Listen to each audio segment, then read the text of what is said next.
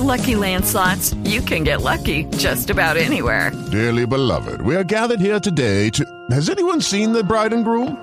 Sorry, sorry, we're here. We were getting lucky in the limo and we lost track of time.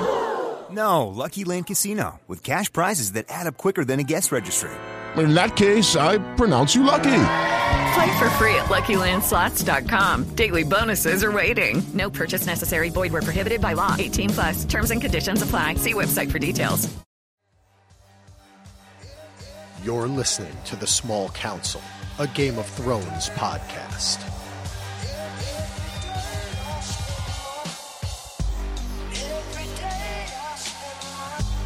All right. Check, check, check. Here we go. Small Council. We're back. How's everybody doing? This is Axel. I'm starting out here solo, but in just a minute, you're going to hear a great conversation that Donald and I had. Donald was actually, I caught up with him outside of a bar in Louisiana. So there's a little bit of handling noise and such, but it was well worth it to hear his fantastic theories and thoughts. It was awesome to do the podcast, just me and Donald. Um, we got into a lot of different stuff, a lot of different theories, but I wanted to start out the show by just giving a shout out to everyone who had recently given us uh, some iTunes reviews. We really do appreciate that. Uh, Brandon Mack in the Berg, Benner86, Rachel Perez, Riffits 147, Valor Morgalis, Black Eyed Lily, the Uncle Q. We appreciate that. We also had nine um, reviews in the English, the UK iTunes store that I caught up with. Scott Newcomb, Shrike UK, former Lost Addict, Delsky, Hoopla Matt, Psycho Berry, and Dappa. So thank all of you for that. We really do appreciate that. Um, I got into the podcast again about how you can search us on your phone and uh, give us a review on iTunes. Just hit that search button, type in Small Council Pod, go over to reviews, and then click on the big thing that says leave a review. We do appreciate that. We're having fun doing these podcasts for you. Um, so that's about all I had in the beginning here. Uh, so please do enjoy this episode with Donald and I getting deep into some of the feedback that was sent. Again, you can hit us on Twitter at Small Council Pod, smallcouncilpod at gmail.com. Thank you, and Darragales.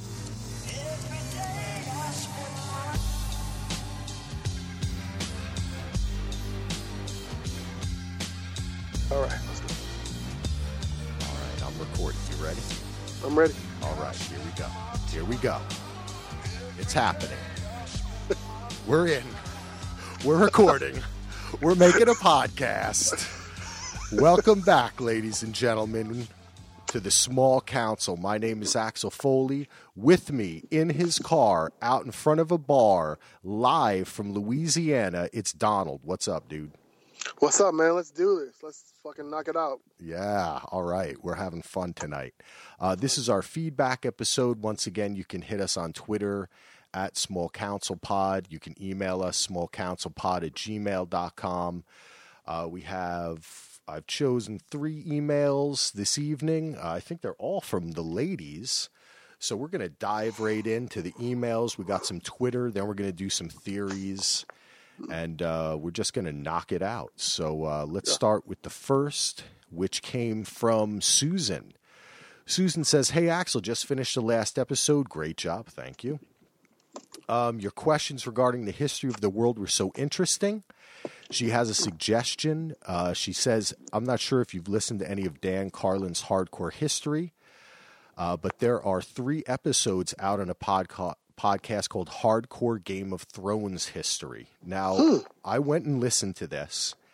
And if you've listened to Dan Carlin before, have you ever listened to him, Donald? I've listened to George Carlin. Is that the same? no, this is his younger brother, Dan. Oh, okay, okay. Um, but he's very like the Romans. They were an ancient culture. Is he intense like that? Yeah, like he'll he'll be like really kind of easy, and he'll be like, "They were a great people," and then the march occurred. You know, like that. So this guy basically impersonates him, but he's talking about the history of Game of Thrones. Okay. It's really great, and the history part is really good. Uh, but you do have to kind of get used to his cadence and that he's like if you just uh, you have to buy into it if you just buy it like that's the way he's talking then it's really good Okay. um, but she says again the small council is killing it this season great job actually this season is killing it too very happy so far except fuck ramsey that dude needs to friggin' die um, carry on, she says. So thank you very much. We appreciate that email. We got another email come and listen to that podcast, guys. It is pretty fun. Um, from Gina. Damn, Gina. Yeah, damn, Gina. Lady Star Gar Garian. There you go. Thoughts. Oh, this is this is a very long email. Man, I should have like uh, cut this down before we. No, I'm just kidding. Here we go. Th- some theories and observations. Anyone noticing this trend? No more legitimate Baratheons, no more legitimate Boltons, no more legitimate Martells. The Mormont line will soon end. What other houses will be next? Also, both Jon and Danny have been striving to help the common people, not the houses on the spokes of the wheel. Seems like while the wheel is breaking on its own, their care about people beyond the houses will help finish it once and for all. That's a good point. Mm-hmm. Sto- stone Men Army. So if a dragon breathes on stone, will it melt into obsidian, aka dragon glass? If so, isn't a dragon glass army a much more lethal army against the White Walkers than just stone men? Axel could be onto something with that, especially if fire can help it along.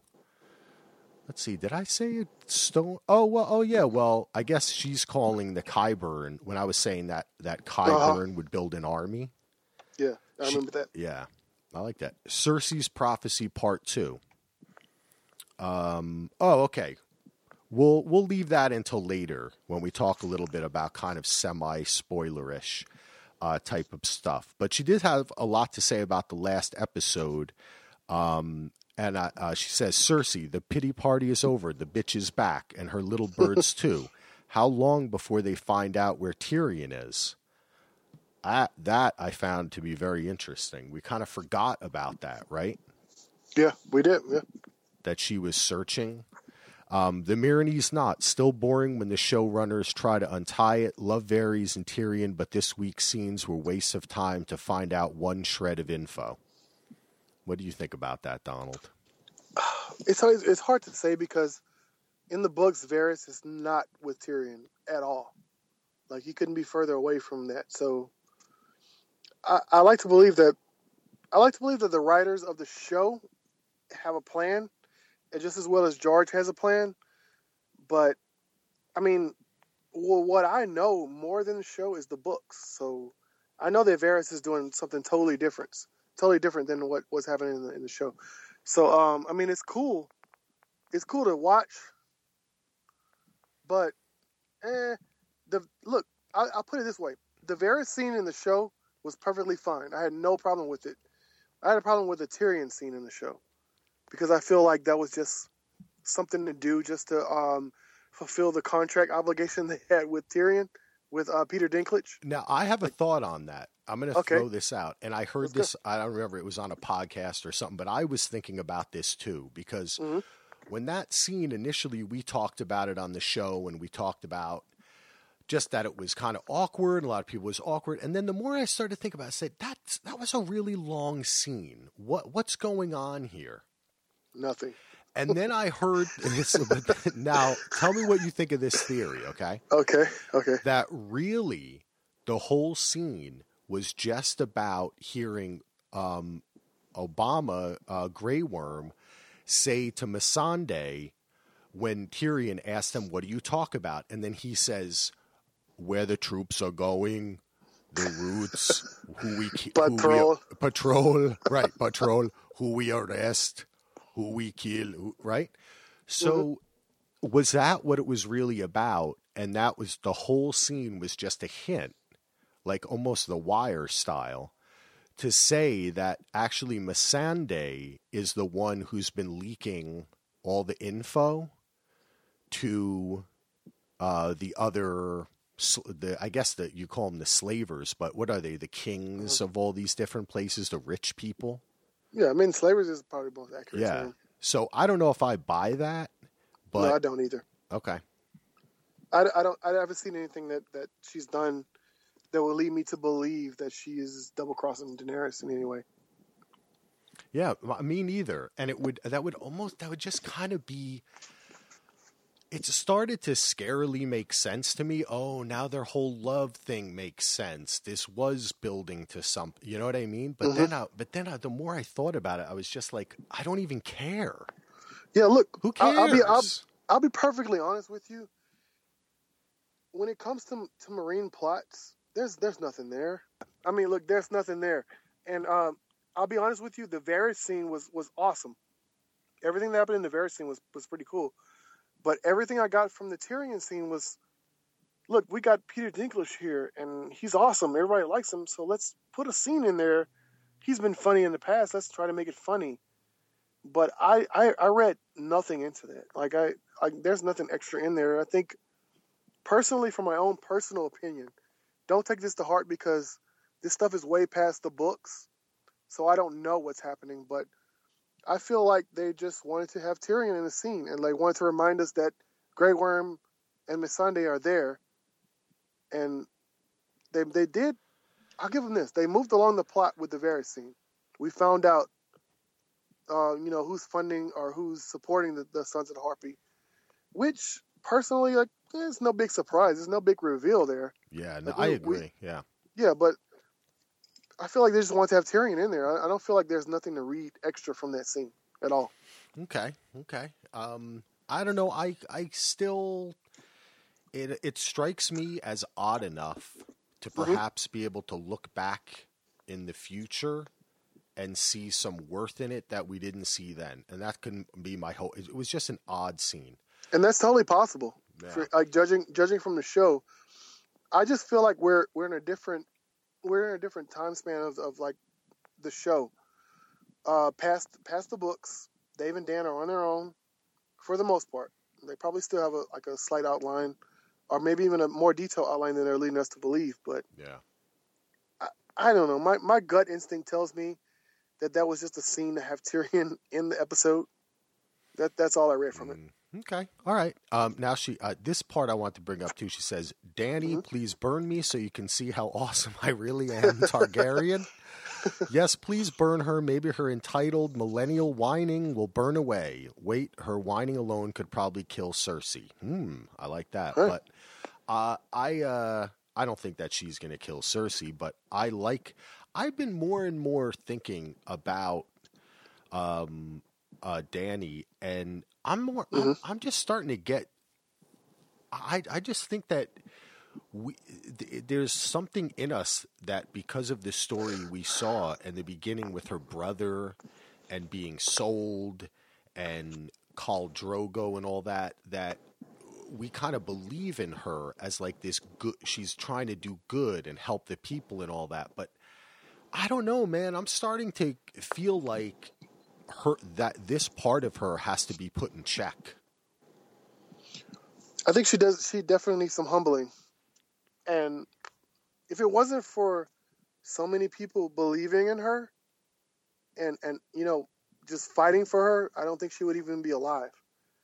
But I mean, it's obvious from just just a, a casual viewer. I mean, it's obvious that they're doing something with Danny, and she's not in any any immediate danger. Otherwise, I mean, we wouldn't have seen this much separate from the I guess, quote unquote, main plot, because for the most part, she has been separate from the main plot. She's an Essos. She's separate from everybody else, and she seems to have this mission to make her way back to Westeros. So, from that alone, I don't think they would just kill her, kill her off in Essos, and just be done with it. I think that they're they're definitely pushing for something. My only problem with Danny is that the plot has been very repetitive and it seems like most of the time it's other people coming in to save her and it's other people that believe in her cause that have kept her alive and as long as daario and we have jorah we have a lot of people that are behind her So as long as those people are alive, I don't think I don't think we're going to see the end of Danny. My only hope is that we we see Danny do something for herself that would uh, sort of solidify her stance as you know heir to the throne, or she does have a, a, a sort of legitimate claim to the throne. Like we're not going to just dismiss that. But my problem has always been, what are you doing? Like seriously, like what are you doing? You are you are so easily distracted, and you have so many other people that are fighting for you. You need to, at some point, take charge for yourself and show me that you, besides besides Jorah, besides Barristan Selmy, who's dead, besides uh, Daario Naharis, besides the dragons, Tyrion. You, besides Tyrion, besides yeah. everybody that has come to save you, you need to stand on your own. And I think that's what they're doing this season. I think at some point she is going to persuade the khals who are all coming to that point. Like we I think we heard that last episode that they're all coming to to to um I forget the name of it. Val Val yeah, Val, Das whatever. Val Das Val whatever the fuck. Yeah. Valcala. you know? Valcala? yeah, Las Apollo Kalos? 13 like fuck.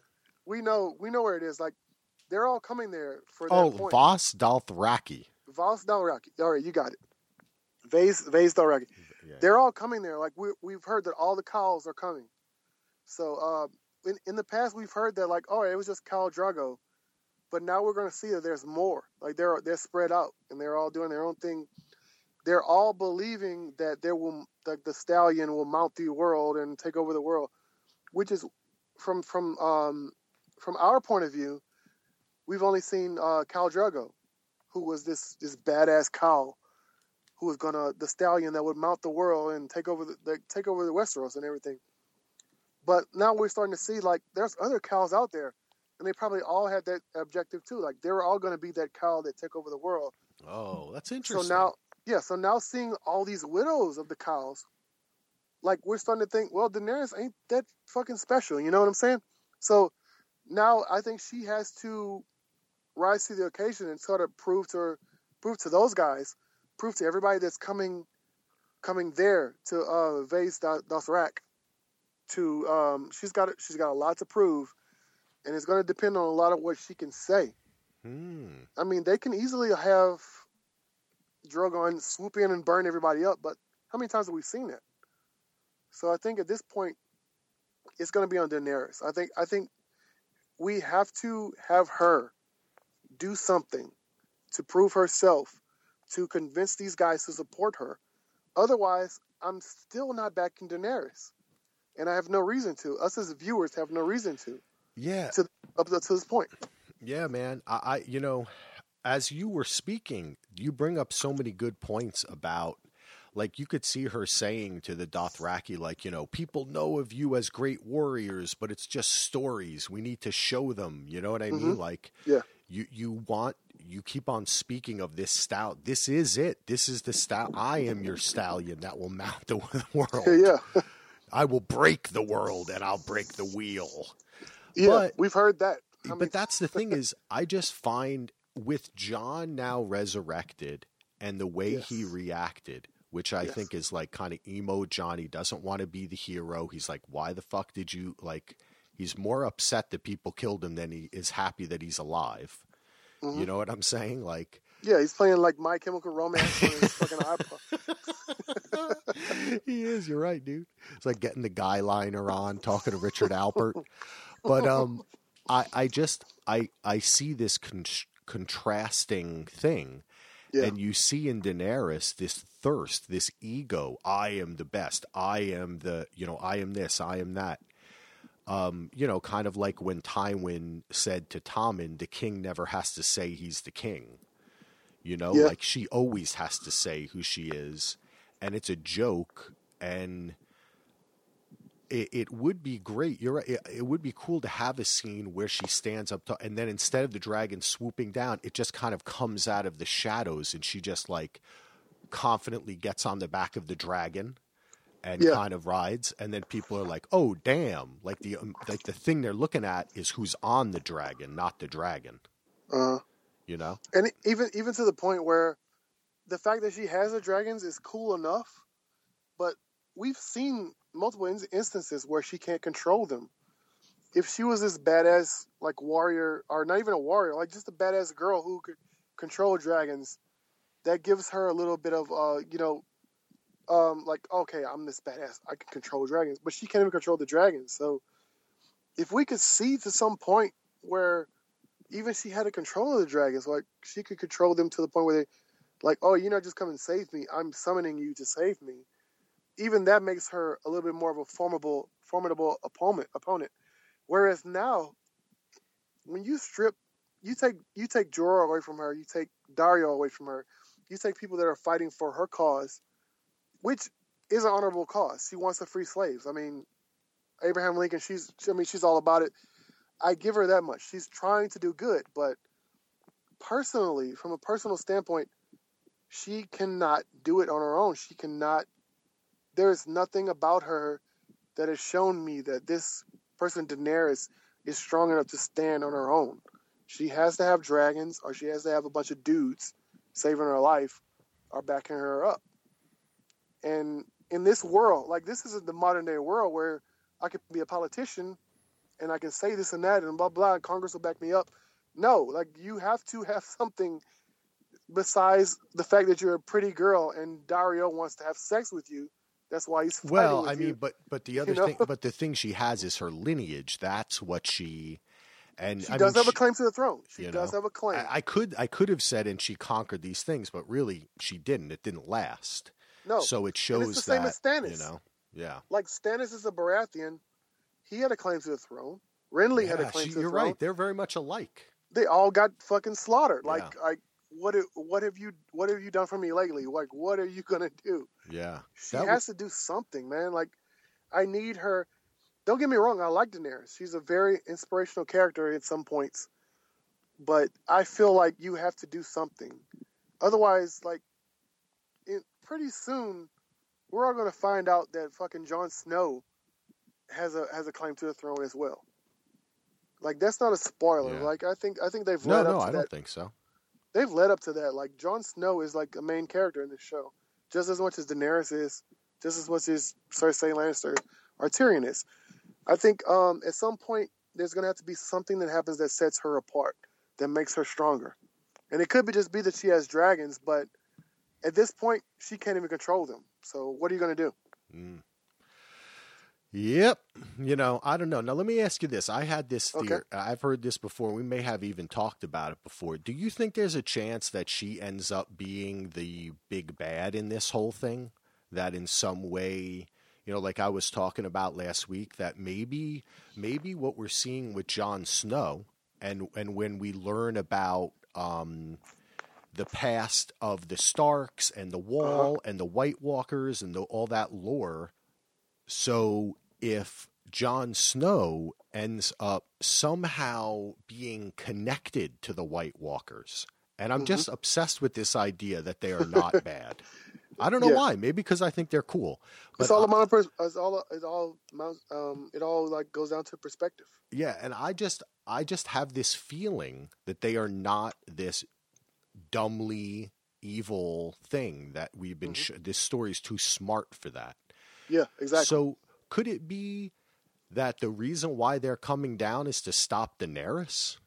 Is because the dragons were born, and that whole thing is kind of hap- like it's a confluence, and they're actually trying to stop these dragons because it's really Daenerys and the dragons that are going to burn the world, and they have to somehow work with Jon Snow and then Tyrion.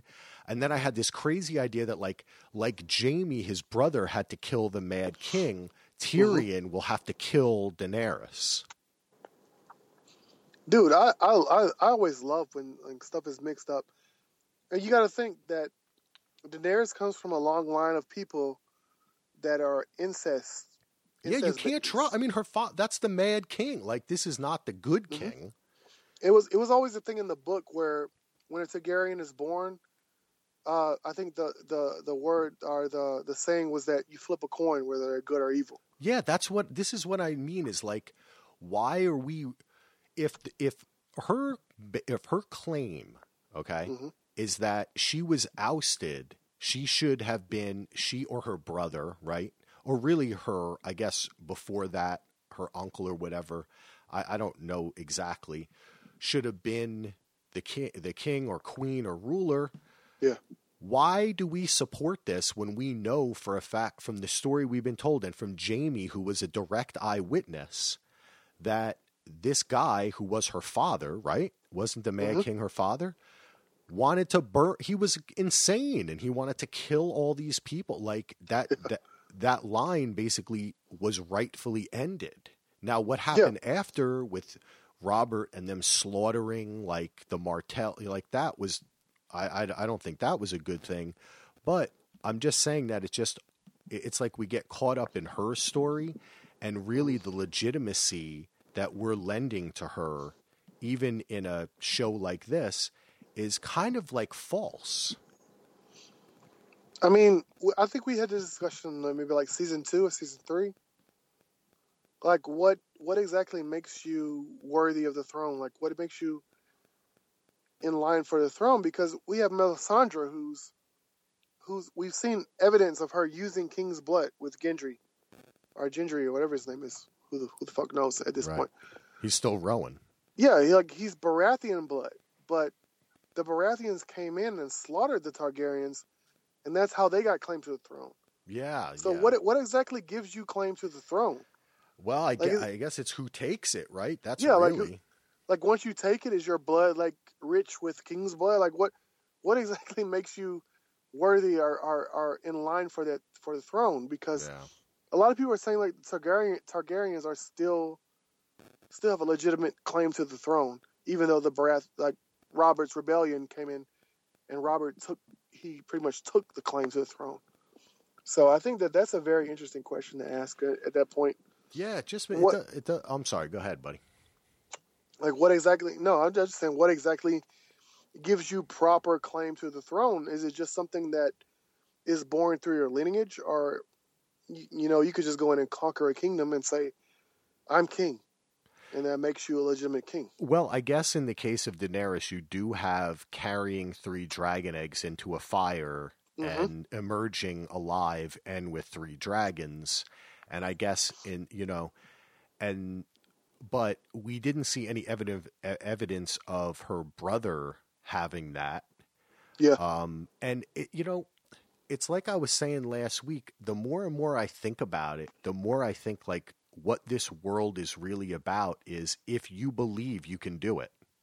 Like this Yeah, is this yeah. is some kind of magical world where there is no magic, there's no red god, there's no seven, there's no any of that shit.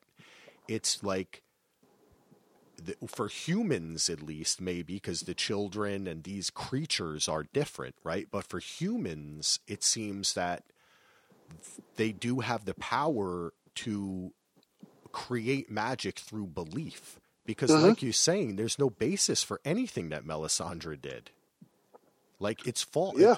you know when it comes to that this king's blood or then burning you know the relationship between her acts and the causality it's like there's no direct line so in essence how did she bring Jon Snow back to life is because she when she kind of there was that set in the beginning she didn't seem like she believed and then there was like a second where it changed you know she her hand kind of moved and it's like she started to believe she could do it and that's what did it yeah. I don't know. And it's the same thing with Daenerys. Like, with why did she survive the fire? Because she believed she could. Yeah, and, and Thor, could they believe they could do it? I, I would totally agree with that because there's there, there's there's been no evidence that. I, I will I'll put it this way: like there's been more evidence that that, that is a um with the red, the red uh, god or whatever um, the Lord of Light. There's been more evidence of that than anything else. But at the same time, what does that mean? We've seen Melisandre like have all the faith in the world to the point where she would burn a little kid. But are any of the And then- other? But I'm just asking you: Are any of the other religions trying to do the shit they're doing? No, I, I don't think so. I think they're just religions where it's like even with like the Starks are like they're totally about like all right the seven, you know. But like what what do they do? Like uh, they just pray to the weirwoods, and they get they get killed. Like most of the Starks have gotten murdered. Like Mm. like what have what have we actually seen? Like as far as uh, evidence that these gods exist or these gods are even even care, even with the um, you know, with the sparrow. We, you know, we've seen the sparrow uh, and everything with that. Like, what evidence have we seen that they even care? I, I really like the line that Jaime gave. He's like, you know, the gods have shed more blood than all of us combined. Like, what do they care if I kill you right now? Mm. I really like that scene. I think that's I think that's a, a lot more telling in King's Landing uh, than anything else that we've seen because a lot of people don't like they're getting to the point where they don't believe in it anymore. Like they're at the point where sort of where we are now. Like if you want to parallel that with the world, yeah, with Christianity and like anything else that you want to do, it's like or like okay. Donald Trump, like Cersei like, like, is Donald Trump. like, like seriously, you could parallel it perfectly with, with what's I mean. going on now. Is like, all right, look, I can I can believe in the Bible, I can read the Bible my whole life, but if I compare it to what's going on now, like, if there is a God, He doesn't care about what's going on right now. Like, right now is what like what's matters what matters you know and it's like totally different like well that's that's the thing that is most interesting about this show isn't it? Mm-hmm. Is that this is we're not really getting we do get a little bit of it with the high sparrow but not for very long this is not like an upstairs downstairs this isn't downton abbey where we get to see the kings and the queens and then we spend equal time with the serfs and the and the servants we don't see that part in this show what we yeah. see are these highborn people and what they're doing. So it's hard. That's the the show for me has always had a hard time communicating that. So I like it in the King's Landing stuff when when the High Sparrow keeps on mentioning that when he mentions it to Cersei, when he mentions it um, to the Queen of Thorns, you yeah, know, yeah. Uh, and and earlier when Margaery was trying to go down that road, remember when yeah, she was trying to one up Cersei. So that's uh yeah, that's that's an interesting point, man. That what is the perspective of the common people for these religions? And it seems like the seven and this high sparrow are taking are sweeping the country. So in the books, do, is this a is this a part of it? Like, are, is this religion like really now sweeping the countryside? I mean, yeah, in the, in the books, it's told like you get a little bit more perspective of how exactly the war, the war itself, is uh, affecting the common folk, and um, you get a lot of you get you get a lot more perspective on that through Brienne, Brienne, because while in the show, all right, in the show, Brienne is like magically appearing right when she needs to. In the show, like yeah. she is uh, more sweeping the sweeping the, the, the you know the the land, and she is seeing firsthand how war is kind of affecting the small folk. Oh, okay. So she serves the purpose of being the eyes for us. Exactly. Like okay. she is she is running into a lot of people that are like Oh, that's a like good person really to do it. fucked up. Like like just really like her and Podrick like you know like all right, these people are just really fucked up by the war. How is it affecting like the regular people? Whereas in the show, I can understand they don't have the time to do that, and it's it's still possible that they could have that happen. You know, but you know, Brienne's with Sansa right now. Who knows? Like they're, they're probably all end up at the wall, because Brienne in the show is almost almost 100% different than what's happening in the book. Hmm. And and my my goal is not to spoil the book because, dude, I'll tell you, like Axel you like me and Axel, we have like this going text text line from everybody in, in the podcast. And there was a point where Axel was like, "Dude, I should should I just like wiki the books or whatever?"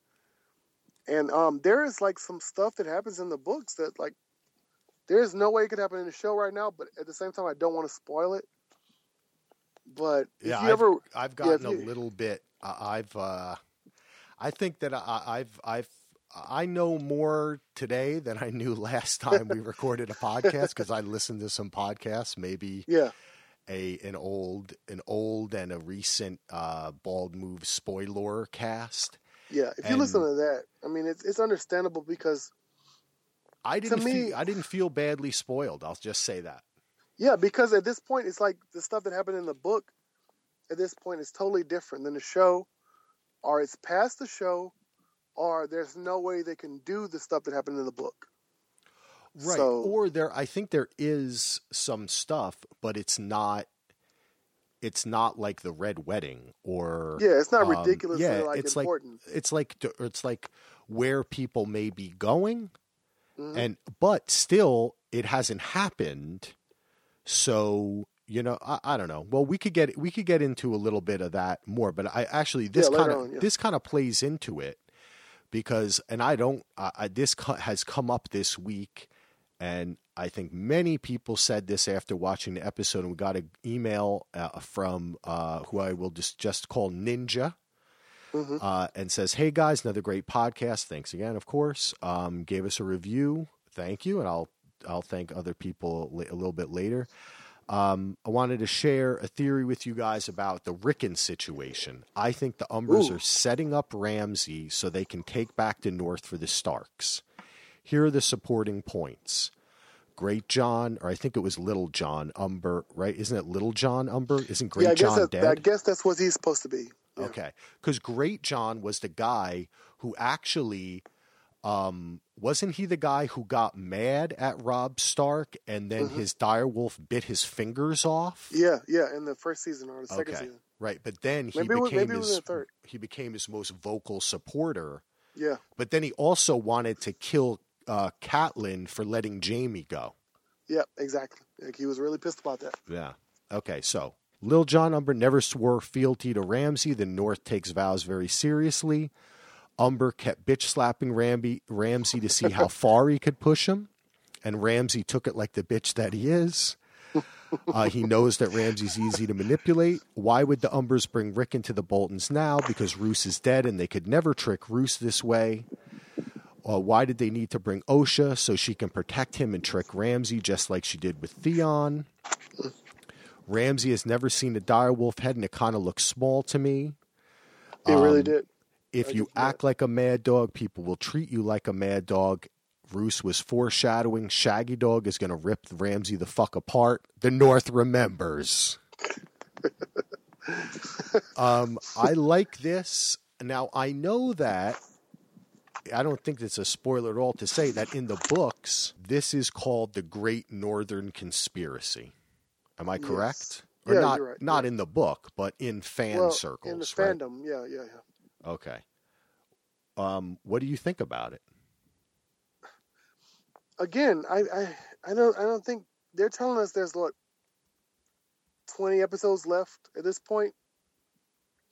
I don't think in the scope of the show that there is time to be this big conspiracy. I think in the show that the Umbers are just they're just fed up, you know, and they they had a problem with uh, everything that the that Robb was doing, or um, um, when he when he uh, decapitated the you know the the Karstark. Yes. So I think yeah. I think there is dissension within the, the North, and they're just kind of fed up. So I think that at this point they're handing over Ramsay because they want. They've gotten word that Jon Snow has let the wildlings through the gate. So what they want is backup from Ramsay, the Boltons.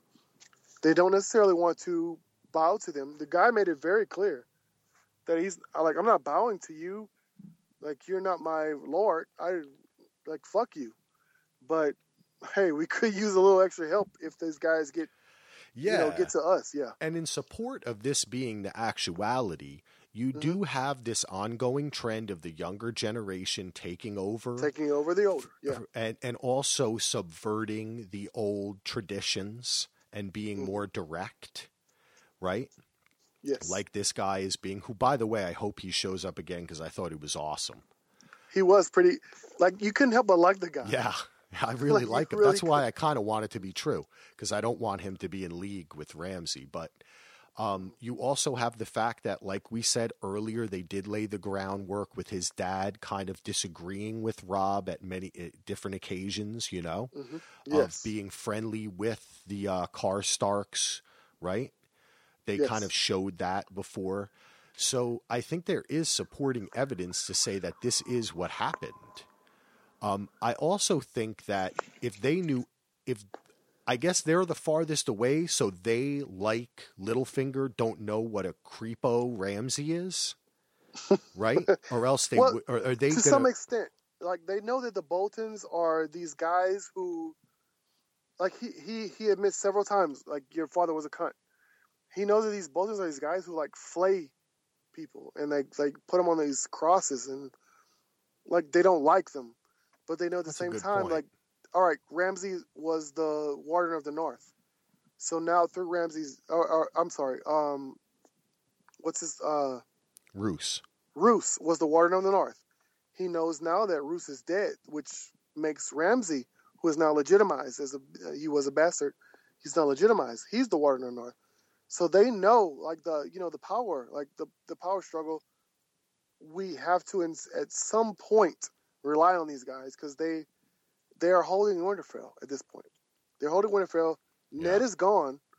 For all they know, Arya's dead. Sansa's dead uh, uh, Bran's dead, so Rickon, Rickon is the only power piece that they have. So I think that they're just offering him up, you know, as a sort of, look, help us out, we'll give you this, Yeah. you know. And if if Sansa does make it to Winterfell, I'm not Winterfell to um, Castle Black, Mhm. while Jon is still there, and they somehow get a Raven, Ramsay sends it up there, then Which I think will happen. I think that's then that could bring uh, Jon and Sansa and the Wildlings and down there. But yeah, I don't know, man. Well, you got to think. I, I- Jon is the Jon is the only person who's interacted with the Wildlings in such a way that he would trust them to become a part of this struggle. yeah, they've got to people be, man. yeah people on the wall like look you you could hate Alliser but I think that what he did was was fucking awesome like like what he said before he got hung and died was absolutely 100% the truth you know like all these years they've been fighting the wildlings Jon Snow through our eyes went out and lived with the wildlings through uh Qhorin Halfhand Halfhand's plan that Jon would infiltrate them and but but Jon got to see them firsthand he's like, well, maybe they aren't so bad. Maybe we could actually use these guys. Looking at it from the perspective of the people on the wall and the people beyond the wall, like the you know the Umbers and the Karstarks, the Wildlings have always tried to kill them. Like that's all they see. So uh, you're looking at it from a different perspective, totally Yeah. like 100. percent Like I have no I have no problem with the Umbers started turning on um, the Starks through seeing that like all right, all of them are dead.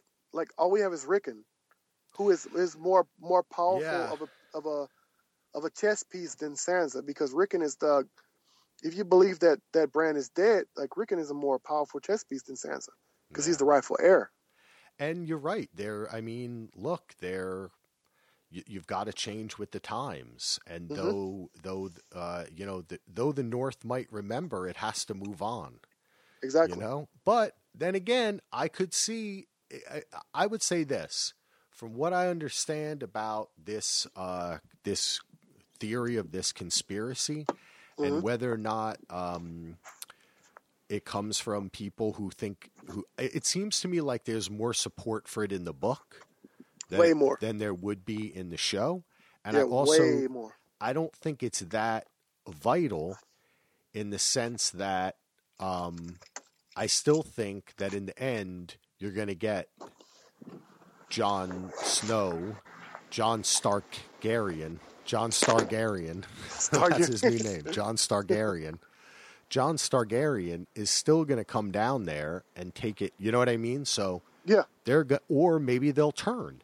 Maybe they'll just turn. Maybe when they see, maybe when they hear of him and he comes down there, maybe he'll approach them and they'll turn on Ramsay then. But either way, I mean that still sucks that Ra- that uh, Rickon and Osha are now with with Ramsay. I mean, come on, I, I feel bad for Osha. What Ramsay's going to probably do to her. I hope we don't have to see that for four fucking episodes. yeah. Well, What- where- feel are like- you in an airplane now? Where are you? You flying high in the friendly I- skies? I, I walked outside. Oh, okay. I like that. We're live, baby, on the Small Council podcast. I tell you what I was doing, but it'll probably be like rated PG thirteen. Oh, okay. Um, yeah. Anyway, um, I, I don't know. It, it's it's interesting to me, but I keep I hear this on a lot of podcasts and and on um, and thank you though emailer I appreciate it because that's a really succinct um, summarization of it. Yeah. Um, yes, emailer. Yes, Ninja. Yeah. Like uh as far as the direwolf head, the reason that we saw that in the show was to convince Ramsay that Rickon was real. Yeah, But from an audience standpoint, like we know that's the same dude. It's the same actor. He, he looks exactly the same. So there's there's really no reason to fake a wolf head. You know whether Yeah. it, I mean it's just a prop. I mean it's a if it looks small, it's like it's just a prop thing. So I mean there's no reason to doubt that that's like not Rickon. Like we we know what Rickon looks like. So it's him. Hmm. Okay. Well, I guess we'll I guess we'll see. I I don't mind either way, and it's Mhm. fun to theorize and it- you know who cares? But it'll be fun to see what happens. I I liked that though. I like. I like this kind of interplay because I like to see how Rams. We've seen Ramsay like frickin' torture people and rape and and do all this stupid shit. I like to try to see how his mind, how he actually does in this kind of political arena. I find that to be interesting. Um, so I just wanted to let's jump in real quick and just uh, uh, quick some uh, some Twitter people out there. We want to thank Okay. uh, uh, Justin from Brooklyn. He reviews last week's episode. I screamed, I howled, I laughed, I cried. Good, good review. I like that. Uh, John uh, Kotzian says, had episode one feeling, some good moments, some not good. Writing for certain characters is becoming very suspect. I don't know. Yeah, Donald's going to agree with that. I agree Um, with that totally. Oh, so there we didn't talk about the Tower of Joy scene, but there was some there was some talk we had with Susan and Dadsy uh, on Twitter about um, how in the book Ned tells Bran Sir Arthur Dayne would have killed me if it weren't for Howland Reed. Yes. So that's I I, th- I can see the why they changed that though because of the potential Well- that we're going to see this R plus L equals J thing pan out if or if Yeah. not, you know. you never really I mean you, you you hear about that scene through a dream and through Ned's recall of the scene. For the most part, about ninety percent like that's what book readers expected to see. The only difference I would say was that in the books Arthur Dayne has this big great sword, like this sort of like if you picture ice, Ned's big sword, Yeah.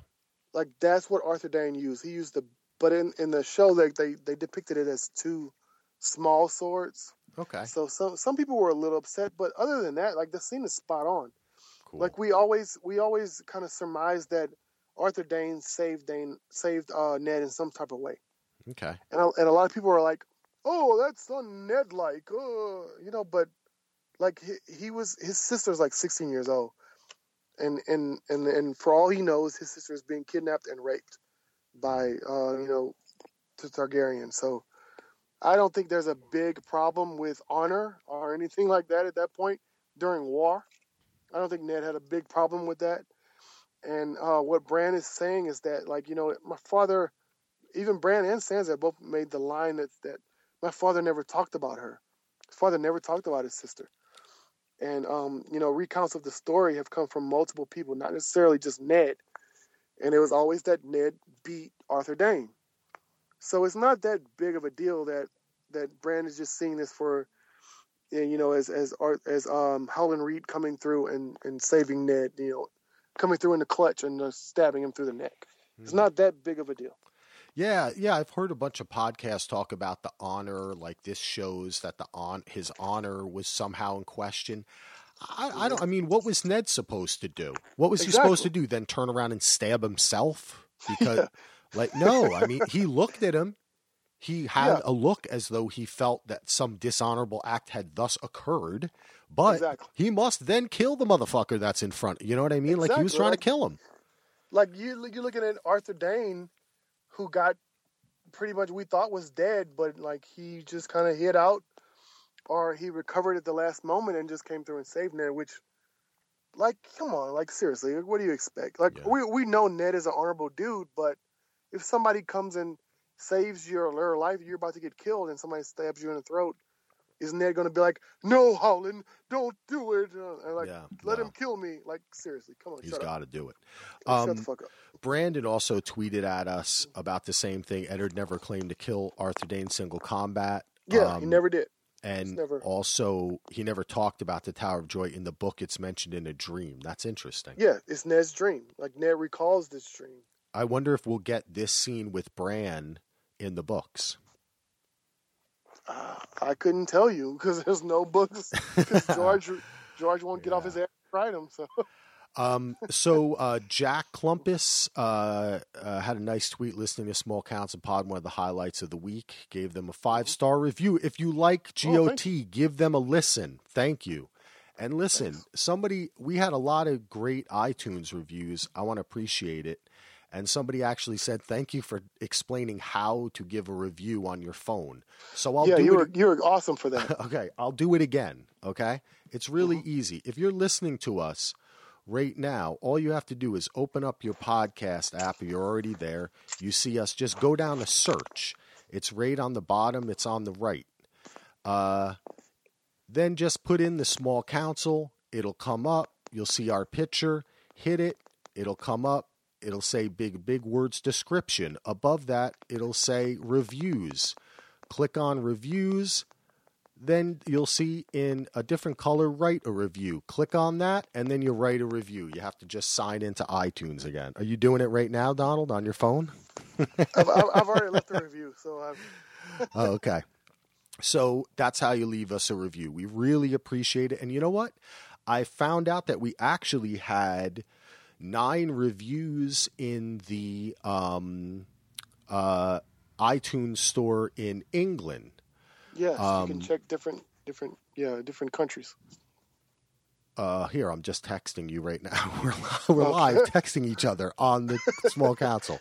Donald says, I've only got like five minutes up. I say, no problem. I put no. I was trying to put P, but like I'm telling you, no, you must podcast. Okay, no, I'll, I'll continue on. Um, so look, I'll get back into the uh, Twitter stuff, and I'll and I'll. But since you have, uh, well, actually, we don't have that much left. I'll just say, yeah, Brandon Jack says that. Jack says, um, "What does Jaime think Cersei admitted to the Sparrow? What does he Oh, know about question. Lancel yet? And no, I don't think he does. And I hope that that, I hope that comes out, man. That's a great point. I hope you know.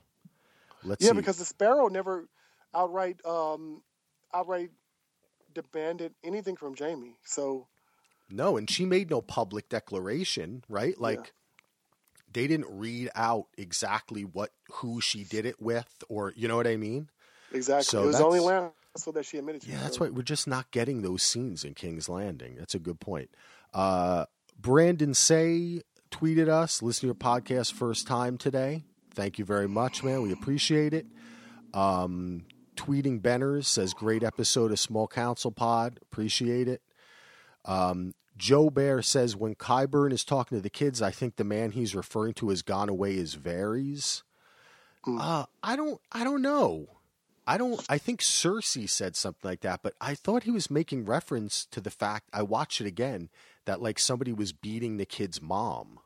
Yeah. Well, Okay. well, what what what what happened in that scene was that uh, Qyburn was sort of accumulating all of Varys's little little spies, and uh, what he was doing through like through that was, of course, bribing them with like, you know, sugar plums or whatever the the fuck that was. Yeah. You know, in his in his white van, um, picking up the kids, and he was also uh, he did imply that you know he fixed he fixed the kid's mom's like a like yeah. jaw Okay. All right. Cool. because the kid was like the the kid's dad was getting was beating her mom Okay. or something yeah. like that. All right. And I think my theory is that he's doing that all over town, and there's going to be an army of mountain-like zombies that are Yeah. going to come out and kick ass. I don't I don't know about that theory, but like like if he is doing that, like that would be fucking awesome. But Yeah. I don't know. I don't know. Okay, and our last one is Jack uh, tweets at us again, and we had talked about this before. Did Cersei forget about finding Tyrion? And it's just not been mentioned, like a lot of other Yeah. things there hasn't been mentioned. So uh, before we go, I just did want to bring up my theory. I'll throw it at you, Donald. Tommen and Margaery fall under the High Sparrow's spell. Cersei and the Mountain kill Tommen. Jaime kills Cersei. I don't.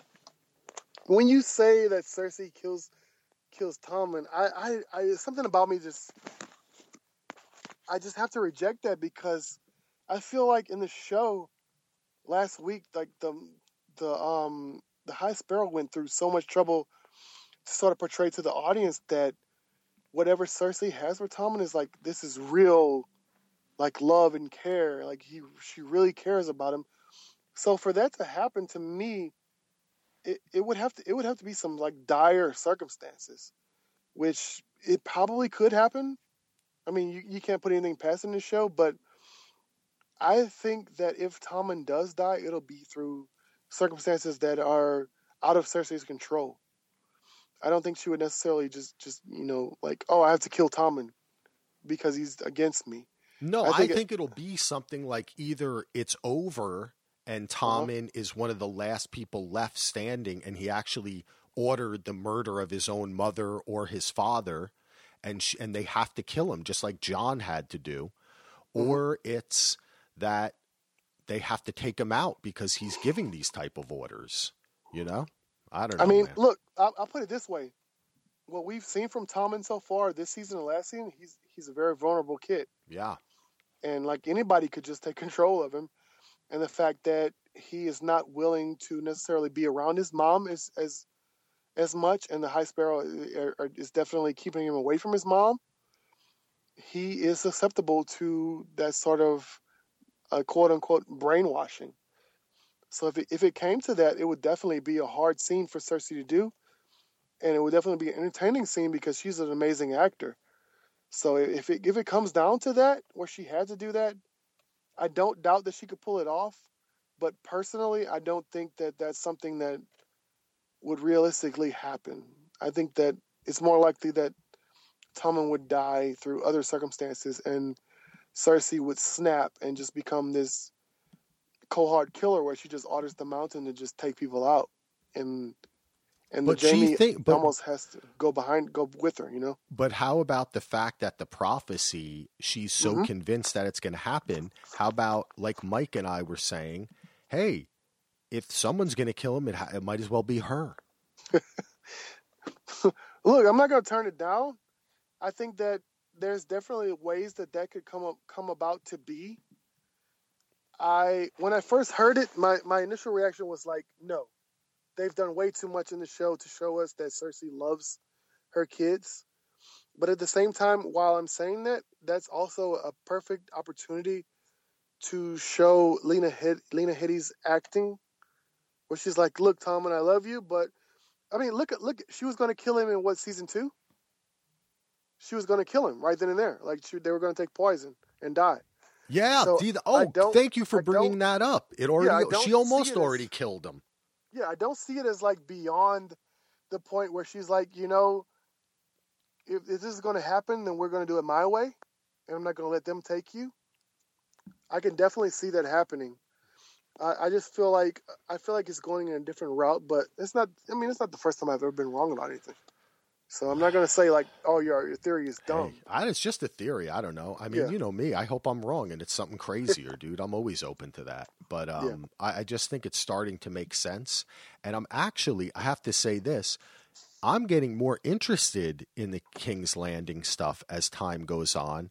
I'm finding it kind of intriguing, and I like that. Even It though is. they It's are very intriguing. they're leaving so much of it out, though. Like what happened to the sand snake that killed the prince kid on the boat? What happened? You know, is And are look- they going to try to do anything about that? Is Jaime going I'll, to? I'll say this. I have to go, but I'll say this. I, I definitely did not like this episode overall. I felt that there was really um, a lot of writing problems and stuff that didn't make sense and stuff that was just happening merely not not character driven but plot driven. Like this is what happens has to happen. I do believe that the show has shown us in, in, in previous seasons that it's going to pick up and like there's going to be they're going to put the foot on the throttle in the back half of the season. But uh, I do believe that a lot of stuff is going to happen in the, in the back half of the season and it's going to like just drive us nuts. And it's going to be like, holy crap, did that just happen? Let's do a three hour podcast. But they're they're they're really laying the groundwork for a lot of stuff and they're holding back especially with the Tower of Joy stuff. Like they're they're really just doing that just to build up hype. And for people that have read the books and have theorized for what 15, 20 years now, Yeah. all the stuff that's going to happen, it's kind of upsetting because you know you know there's something that's going to happen. They not they're not just saying what's in the tower. This is where it is. Like they're not just saying that just to like just to say it. There's something in the fucking tower, and they won't show us purposely like the stuff that people are getting excited for, they know the show's coming to an end. The stuff that, that people are getting excited for, they're drawing it out. And like, right, like, you know, it, it's kind of annoying.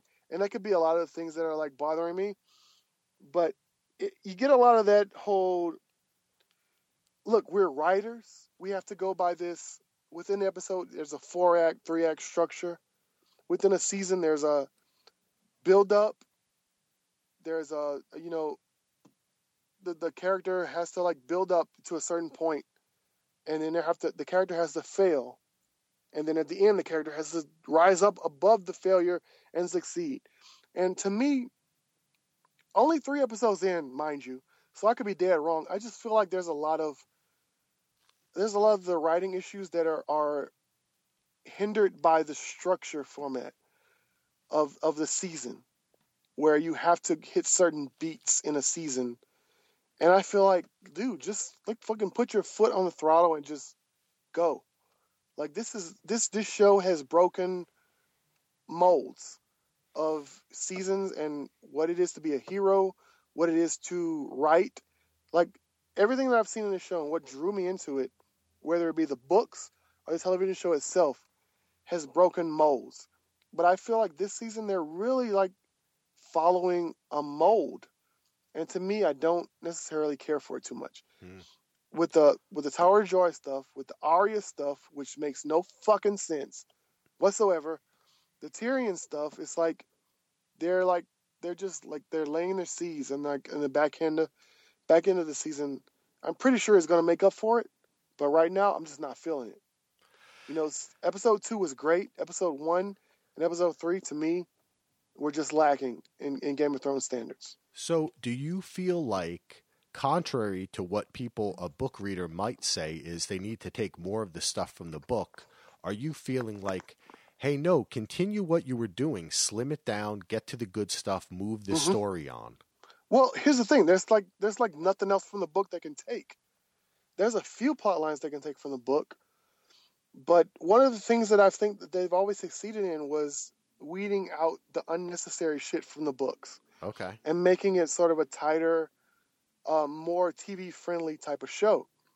I, I've never had a problem with that. Lots of book readers have like, well, why didn't you do this and that? But like, I think as far as the TV show has been, um, you know, concerned, they've done a great job of of weeding out stuff from the books that doesn't translate well. The entire fourth book doesn't translate into TV. There's no way because it's just a bunch of people standing around talking and walking around talking. That's all the fourth book is. That doesn't translate well. So what they did, they started to pull from the fifth book and bring it into the fourth book. And, and even right now, they're pulling stuff from the fourth book and bringing it into this season, which is what season six. So I think they did. I think they make the good decisions. But right now, and look, I'll admit it's only three episodes in.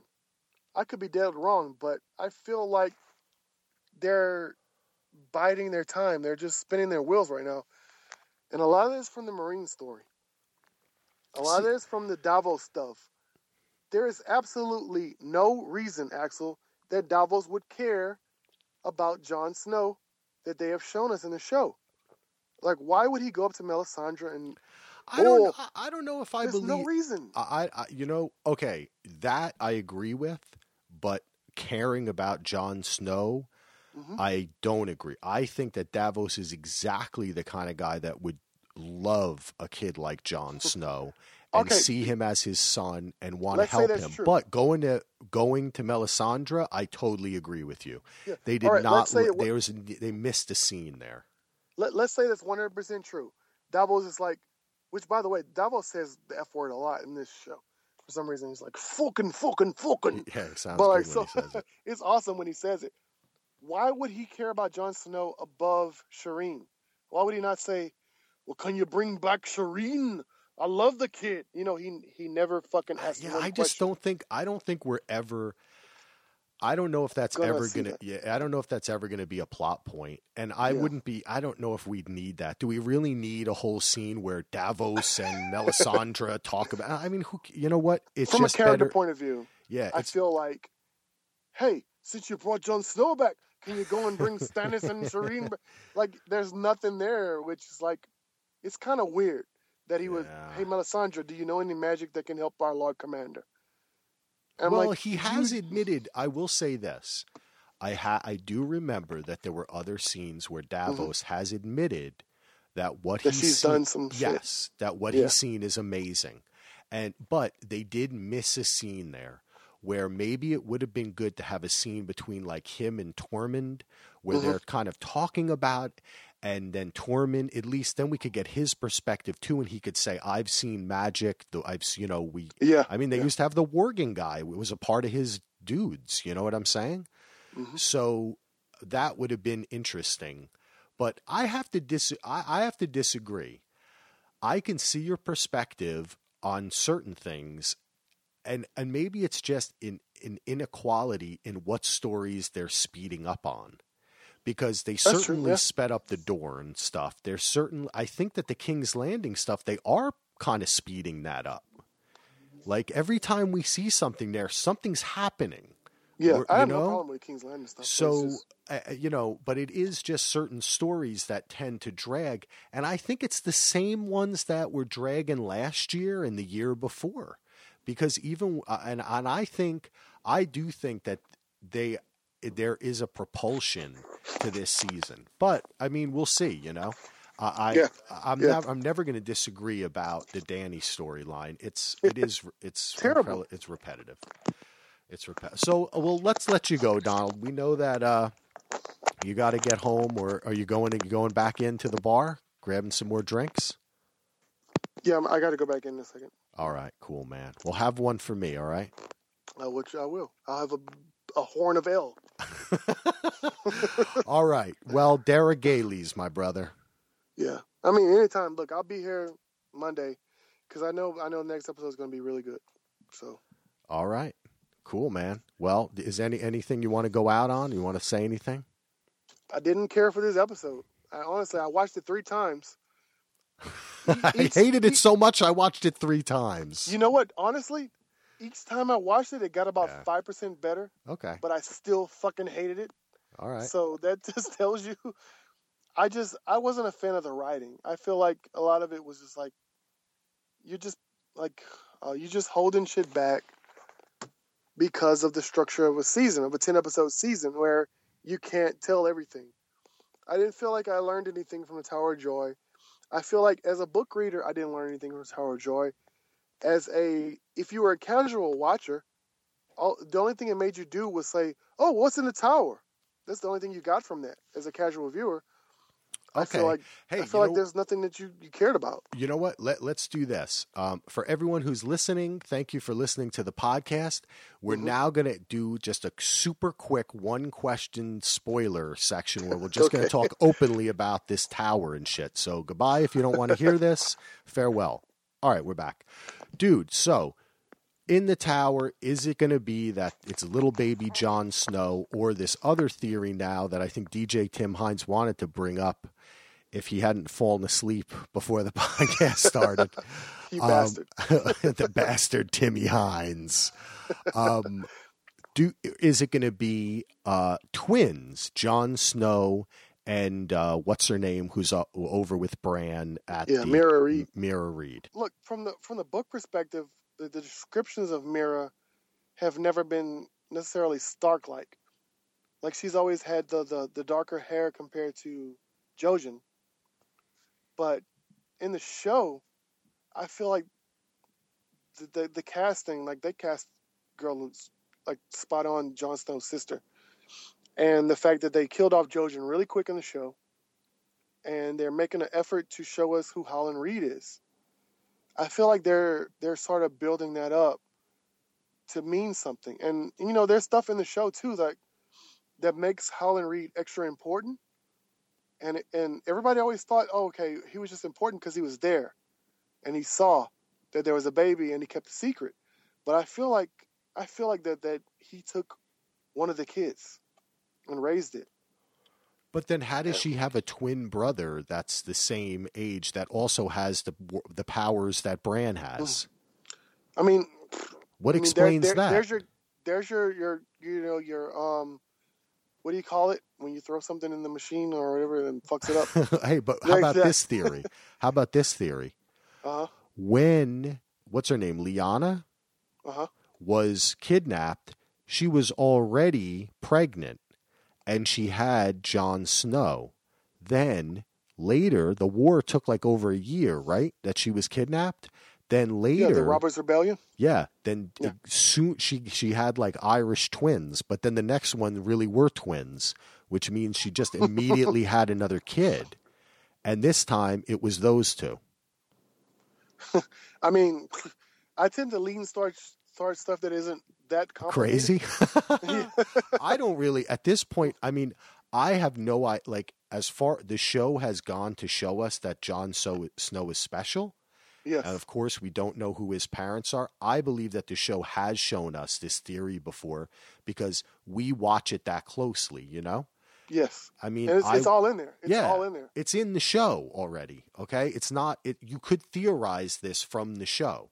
And it was very heavy-handed last season. Yeah. Um yeah, so I mean, I guess we'll we'll have to see what happens. Uh and either Yeah. way, I think it's kind of fun. I thought it was fun when I saw that uh, heard this other theory or read it. I don't remember, maybe it was like a YouTube video or something, but I thought that was fun. I just think this is all kind of interesting and Yeah. you know. And look, it's, it's today's Saturday, right? Well, you you I assume you'll have this up before Sunday. Yeah. We might we might find out in a couple of hours Yeah, that's I don't know true. what's going to happen. That's true. I think I think they're going to finish off that Tower of Joy. I don't think they're going to make us wait another episode for that. Yeah, I hope not. All right. Well, thanks everyone for listening. Donald, thank you so much for coming No on. problem. And uh, we'll talk Sunday night, right? We will. I'll be there. All right. Dara Gailey's.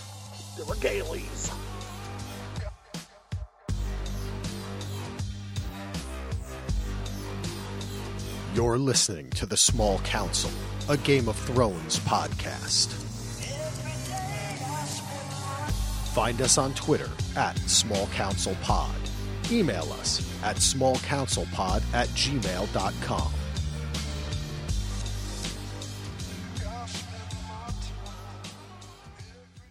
It is Ryan here, and I have a question for you. What do you do when you win? Like, are you a fist pumper, a woohooer, a hand clapper, a high fiver? I kind of like the high five, but if you want to hone in on those winning moves, check out Chumba Casino. At chumbacasino.com, choose from hundreds of social casino style games for your chance to redeem serious cash prizes. There are new game releases weekly, plus free daily bonuses. So don't wait. Start having the most fun ever at chumbacasino.com. No purchase necessary. Group. Void were prohibited by law. See terms and conditions. 18 plus.